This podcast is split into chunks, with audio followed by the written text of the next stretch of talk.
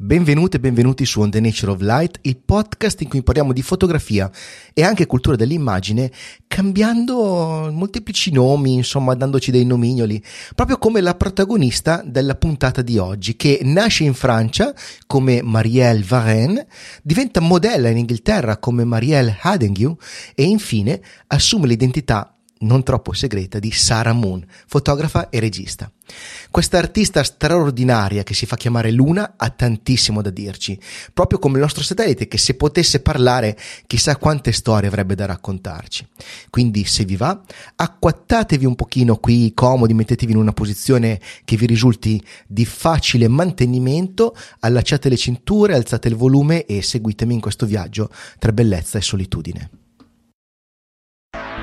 On the Nature of Light, un podcast di e sulla fotografia con Aku. We have to go back to 1944 to the very first concept of a kind of photography that would become part of the human being, an adjunct to your memory, something that was always with you, so that when you looked at something, you could, in effect, press a button and have a record of it in its accuracy, its intricacy, its beauty, have that forever. Quando mi sono avvicinato alla fotografia di Sarah Moon per la prima volta, un po' scoprendola per caso su internet ai tempi, eh, l'ho fatto per via di, della sua, diciamo, incredibile tecnica oggettivamente la tecnica che utilizza Sarah Moon è veramente molto particolare ed è una tecnica di manipolazione delle immagini, no? in particolare per la sua capacità praticamente di trasformare in modo quasi alchemico, quasi eh, eh magico appunto eh, le pellicole della Polaroid che erano la, la, pellicola 665, la leggendaria Polaroid 650, 655 e in questo modo Sarah Moon crea non solo delle opere uniche e irriproducibili nel contenuto, cosa che tutti quelli che fanno Polaroid fanno, come ho detto nella scorsa puntata del podcast, ma crea opere irriproducibili anche dal punto di vista pratico, cioè proprio nella metodologia. Solo lei ha quel tipo di stile nella manipolazione, nella lavorazione del materiale, quindi oggettivamente le opere di Saramundo da questo punto di vista sono uniche sotto due punti di vista. E quando l'ho scoperta, per me quello lì era un periodo di sperimentazione. Stesso provavo le varie pellicole, provavo, provavo vari sviluppi, varie macchine fotografiche e, e, come tanti appassionati mettevo sempre nelle didascalie l'attrezzatura che avevo usato per realizzare la fotografia che stavo condividendo con qualcuno. No? Quindi, eh, e spesso ci mettevo anche i dati di scatto. Eh, quindi diciamo che sotto ad un ipotetico paesaggio in bianco e nero, banale, mal pensato addirittura, poteva capitare di scrivere robe un po' roboanti tipo Hasselblad 500 TM Carl Zeiss Distagon 50 F4 a F8 un 125 di secondo il Ford FP4 più tirata 400 sviluppo standing Rodinal 1 più 100 e tutto si riduceva alla parte meramente tecnica quanto ero stupido, veramente, ero veramente stupido. O forse magari non ero proprio tanto stupido quanto semplicemente inesperto, no? E, e fuori strada rispetto a quello che veramente la fotografia avrebbe dovuto poi rappresentare per me e poi ha rappresentato per me. Oggi è come se mettendo quei dati, no?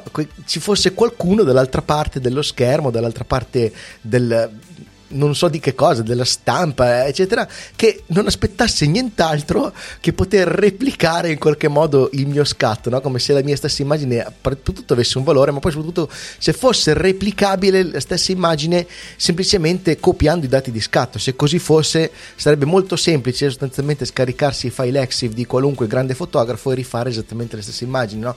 Quindi nella mia testa questa era una follia totale.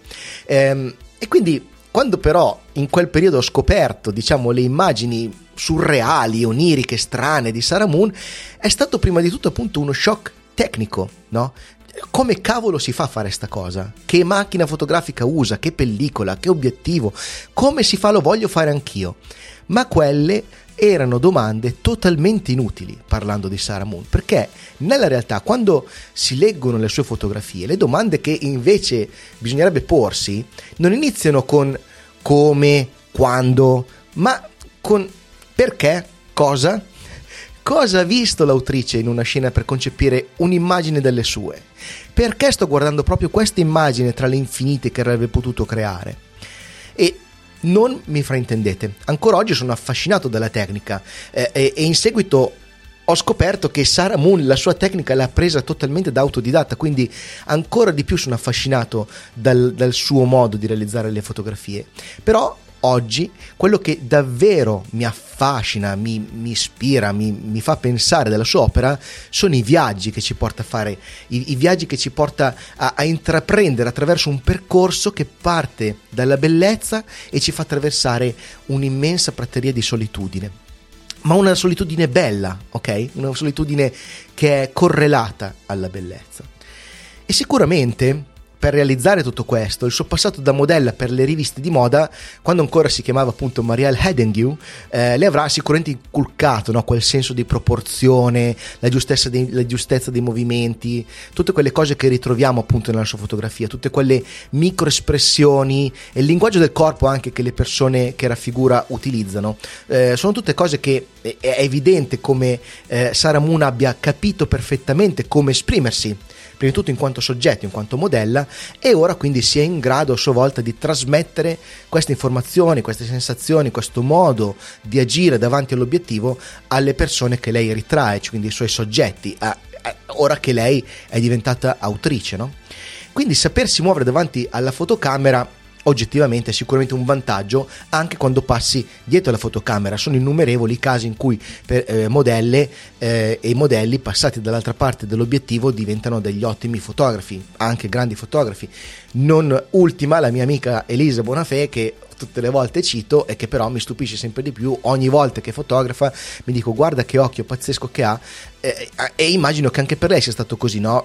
avere posato le dà la possibilità di sapere già a priori un po' come ragiona la modella e quindi entrare in relazione con, con lei o lui in un modo migliore no? però poi eh, quando la macchina inizi ad usarla davvero nel vero senso della parola la usi proprio per esprimerti, devi sapere innanzitutto che cosa vuoi dire con quell'ammasso di ingranaggi e vetro, perché una macchina fotografica è quella, è un ammasso di ingranaggi e vetro, da sola non fa niente, no? Ed è qui che Sarah Moon ci apre la testa veramente come una scatoletta di non tonno perché è già stata usata questa cosa, una scatoletta Simmental e ci mette dentro un pezzetto del suo mondo. Per quanto non si possa se vogliamo dirlo così, non si possa del tutto generalizzare. A me non piace generalizzare eh, e, e per quanto questo non sia giusto farlo, diciamo, le sue immagini sono estratte da un mondo in cui le figure, spesso solitarie, anzi quasi sempre, si muovono in un paesaggio su uno sfondo che accentua il senso di isolamento e apre le porte all'introspezione in questo paesaggio quasi metafisico. No?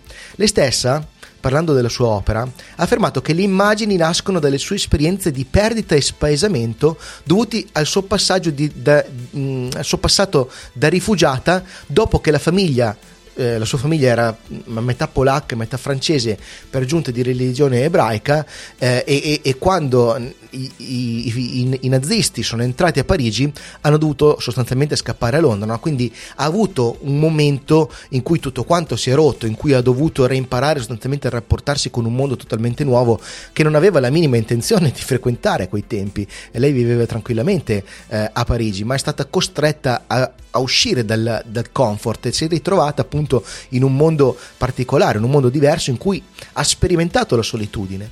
E quella solitudine che la giovane Marielle deve aver provato, eh, eh, quel senso di essere fuori posto, appunto, sono senza dubbio uno dei motori delle sue visioni e forse anche il distacco dalla realtà che si percepisce nelle sue immagini, diciamo, nasce anche da un meccanismo di coping o come si dovrebbe dire in italiano da una strategia adattativa, cioè un modo per andare avanti nonostante tutto, insomma, è, è un modo per superare quelle che sono delle difficoltà grazie alla bellezza e alla solitudine. Un esempio, se vogliamo dire così, in nuce, quindi un iniziale, ma che comunque già presenta tante delle caratteristiche principali della fotografia di Sarah Moon, lo possiamo riscontrare per esempio nel biennio eh, del 73-74, comunque negli anni 70, quando lavora all'edizione francese della rivista Vogue, perché in quei due anni realizza eh, delle fotografie eh, in cui i soggetti eh, sono ritratti in ambientazioni reali, oniriche, stranissime, e lo fa grazie proprio ad una tecnica come ad esempio la doppia esposizione o l'esposizione addirittura multipla. Però la tecnica in questo caso è, è sempre usata, si percepisce già che è, la tecnica è un mezzo, cioè usata al servizio del messaggio, anche quando si tratta di un messaggio meramente commerciale, cioè l'idea è quella di inserire all'interno del messaggio commerciale qualcosa di più, no? E di utilizzare la tecnica per raggiungere questo di più. Perché, ad esempio, in molte delle fotografie questo, che lei scatta in questo periodo, eh, le esposizioni multiple creano, diciamo, un effetto visivo complesso, no? Difficile da processare immediatamente per un, per un occhio non attento e non allenato. Però è un effetto che permette di fondere insieme diversi elementi che a loro volta rendono la fotografia contemporaneamente in qualche modo familiare e aliena, senza per questo venire meno allo scopo che era quello di eh, far concentrare anche lo sguardo del, di, di, chi doveva poi comprare il capo, l'oggetto che era proposto pubblicitariamente con quegli scatti. No? Quindi era sempre un'idea di lavoro eh, commerciale, ma un lavoro commerciale che poneva lo spettatore in una posizione non di comfort, in una posizione attiva, di immaginazione. E eh, nonostante infatti l'aspetto irreale dell'immagine, tutta questa serie mostra perfettamente la moda e lo zeitgeist, se così vogliamo dire, dell'epoca, cosa che appunto aggiunge quel livello di storia e, e di potenza visiva glamour alle immagini che insieme a tutto il resto concorre a renderle così riconoscibili e inspiegabilmente affascinanti. Sono veramente delle opere eh, eh, bellissime. Andate a cercare eh, Sarah Moon, Vogue e trovate un, una caterva di immagini veramente bellissime che io già mi chiedo come le abbiano lasciato fare questo su Vogue, però eh, erano altri tempi, era un altro periodo. Però non finisce qui perché tutta questa serie di immagini che eh, chi volesse banalizzare il tutto diciamo eh, liquiderebbe con l'epiteto commerciale quindi immagini per conto terzi c'è anche una profondissima esplorazione del tema dell'individualità e dell'identità è quello che vi dicevo cioè Saramuna aggiunge alla fotografia commerciale un aspetto personale un aspetto eh, se vogliamo, più filosofico, più cerebrale. No? Molte immagini sono dei primissimi piani dei visi delle modelle che invitano silenziosamente, in qualche modo, lo spettatore a studiare l'espressione e a coglierne i pensieri. Questo effetto di fatto crea un altro, un ulteriore, come se non ce ne fossero abbastanza, un altro, un altro livello di lettura, perché ora io che guardo quel volto sono chiamato a considerare l'esistenza stessa della persona che sto conoscendo attraverso la fotografia, cioè nel momento in cui mi vengo relazionato così da vicino con un volto, non posso fare a meno di introiettare il fatto che quella persona effettivamente esiste e non posso più vederla unicamente come un manichino vivente, ma mi viene naturale e sono in qualche modo obbligato dalla fotografa a, a considerarla come una persona con esperienze, con emozioni, proprio come me, un essere umano.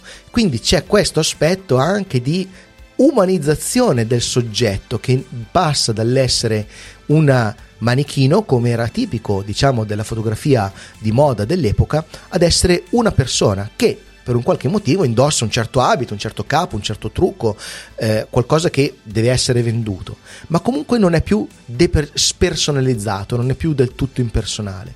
La grandezza del lavoro commerciale di Sarah Moon, a mio avviso naturalmente, ma se lo sto dicendo io è ovvio che sia a mio avviso, è proprio quello di aver saputo usare la sua mm, strana, peculiare prospettiva personale sulle cose, sul mondo, sia appunto per vendere il prodotto che per farci pensare noi stessi come esseri umani e a farci rendere ehm, in quella confortante solitudine, farci rendere eh, migliori, no? eh, farci sentire eh, ehm, bene, perché in qualche modo quelle immagini descrivono quella che è la nostra specie e allora la solitudine che, che proviamo nel vedere la, la, la modella da sola all'interno del fotogramma e che proviamo magari noi nel momento in cui la stiamo osservando diventa un, un ossimoro, una solitudine affollata, qualcosa che in qualche modo è in grado di scaldarci e di farci anche ragionare. Quando poi, insomma, come tanti suoi colleghi, anche Sarah Moon ha deciso di abbandonare la fotografia su commissione, fotografia commerciale, pur non rinnegandole, pur sapendo che ha un suo grandissimo valore eh, e ha deciso di fare questo passaggio per dedicarsi alla fotografia fine art, ecco che il mondo ha potuto assistere alla nascita di una vera testimone del suo tempo, insomma, ma anche di una visionaria di un tempo che di fatto non esiste assolutamente. Perché a questo punto, negli anni Ottanta, diciamo tra gli, tra gli, anni 80 fino ad oggi, le sue immagini, eh, ehm, le, le, immagini che, che Sarah Moon va a creare aggiungono alla sua già abbastanza sviluppata poetica anche elementi enigmatici, linee, numeri, eh, ritocchi particolari, montaggi, fotomontaggi, personaggi evanescenti, presenze fantasmagoriche. È un eh, popolarsi di, eh, in, di fantasmi eh, strani che popolano appunto questo mondo di Sarah Moon e, e, e, anche la scelta tecnica apparentemente casuale del punto di messa a fuoco ad esempio che è una cosa che mi si dice spesso quando faccio vedere le foto di Sarah Moon a degli amici mi dicono ma sono fuori fuoco. No perché in realtà è un modo che ha per costringersi ad entrare in una dimensione diversa da quella reale. Cioè per Sarah Moon è importante farci attraversare degli stadi dell'autocoscienza fondamentalmente, farci attraversare degli stadi della, della, coscienza della realtà. È un modo che ha per staccare lo spettatore dagli appigli, no? dagli appigli con, con, quello che è tangibile e, e, e, che per sua natura cercherebbe di costringerlo a ragionare in, in termini diversi, più psicologici, introspettivi, se vogliamo anche metafisici o, oppure anche non so se la parola è giusta, ma mi viene trascenden- da dire trascendentale, no? Quando osservo le immagini di Sarah Moon, eh, cosa che ultimamente devo dire ho fatto spesso, sia perché stavo scrivendo questa puntata del podcast, sia perché prima di scrivere questa puntata del podcast mi sono imbattuto ancora in Sarah Moon e quindi l'ho un pochettino eh, riletta, l'ho un pochettino rielaborata, eh, mi piace pensare di essere, eh, mentre guardo le sue fotografie, di essere come quel gabbiano che è protagonista di quella che forse è una delle sue fotografie più famose, ma anche una delle sue fotografie più strane, se così vogliamo. Perché in questa immagine, che è nata casualmente, perché la stessa autrice ci dice che stava cercando di realizzare altre cose, quando a un certo punto sta, ha scattato, ma un gabbiano le è passato davanti all'obiettivo. No? E appunto in questa fotografia vediamo un gabbiano in volo che letteralmente guarda in camera è una fotografia incredibile, eh, è frutto del caso, appunto, come stavo dicendo, che è, totalmente impossibile da replicare. Puoi metterti lì quanto vuoi, ma è, è, è assolutamente irreplicabile. Ehm, però, altrettanto sicuramente, eh, ehm, io in quel gabbiano leggo la, la, sorpresa di trovarsi davanti a qualcosa di, di, di inatteso, no? eh, mi trovo davanti a qualcosa di inatteso e strano, sto volando, mi trovo davanti un, un coso con un banco ottico che mi che, che, sta facendo cose, non so neanche cos'è un banco ottico perché sono uno stravedetto gabbiano, vedo un coso, mi giro e dico... Eh, eh, che cavolo è, no? e, e, e, e, quando succede questo, che vedo qualcosa di inatteso e strano, sono sicuro che eh, eh la sua espressione, l'espressione del gabbiano, non sia poi così diversa dalla mia, cioè dalla mia espressione quando, quando guardo le, le, le, foto di Sarah Moon, eh, eh quando eh, parlo dentro di me di quello che vedo nelle fotografie di Sarah Moon, quando di fatto nel mio cervello la ringrazio per aver tracciato un percorso mentale eh, attraverso il quale io posso camminare crogiolandomi, no? un po' nella bellezza e nella solitudine del mondo. Poi posso anche svegliarmi e dedicarmi come sempre ad attività più mondane, ripetitive della vita, eh, programmare, scrivere i podcast, portare via la spazzatura, pulire il pavimento, dare da mangiare ai cani, stare con mia moglie, tutto quanto. Vivo dentro a Matrix, ok? Ma nella mia testa in qualche modo c'è la consapevolezza che qualcuno e in questo caso Sarah Moon e altri suoi eh, colleghi, vive in un'altra dimensione totalmente e che io posso contribuire a creare quella dimensione immaginando sopra alla sua immaginazione, servendomi delle sue fotografie, posso immaginare cose e popolare quel regno di fantasia, se così vogliamo dire, che consente appunto a, alla, al mondo dell'immaginario di stare in piedi. Quindi com- quando si dice sedersi sulle spalle dei giganti, insomma. The photography was, began with an interpretation, very personal and recording of the mountain experiences, and then finally, gradually uh, built into a creative uh, attitude.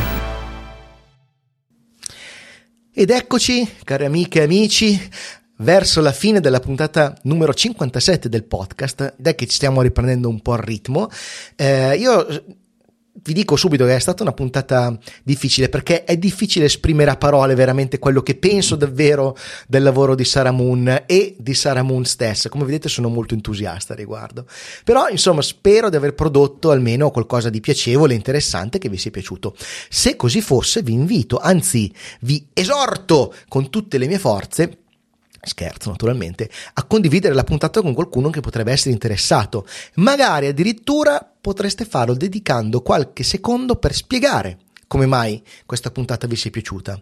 Perché sarebbe davvero bello, non tanto per me, ma certamente a me farebbe anche piacere, ovviamente, quanto per la crescita di una community consapevole, no? Cioè, eh, condividere con una motivazione aggiunge valore non solo a chi viene condiviso naturalmente, ma anche a voi che condividete. Quindi mi raccomando, proviamo a fare questa cosa. In descrizione, come sempre, trovate tutti i link del caso per per um, eh, venirmi a trovare in tutti i posti possibili immaginabili eh, c'è eh, telegram tp tutto quanto insomma non sto a ripetervelo tutte le volte ma se volete fare davvero qualcosa di, eh, di utile che visto che siamo anche sotto natale mandatemi anche voi un bel abbraccione virtuale così come io lo mando ora a voi. E che dire ci si vede e, o ci si sente a seconda di come preferite fruire di queste puntate alla prossima puntata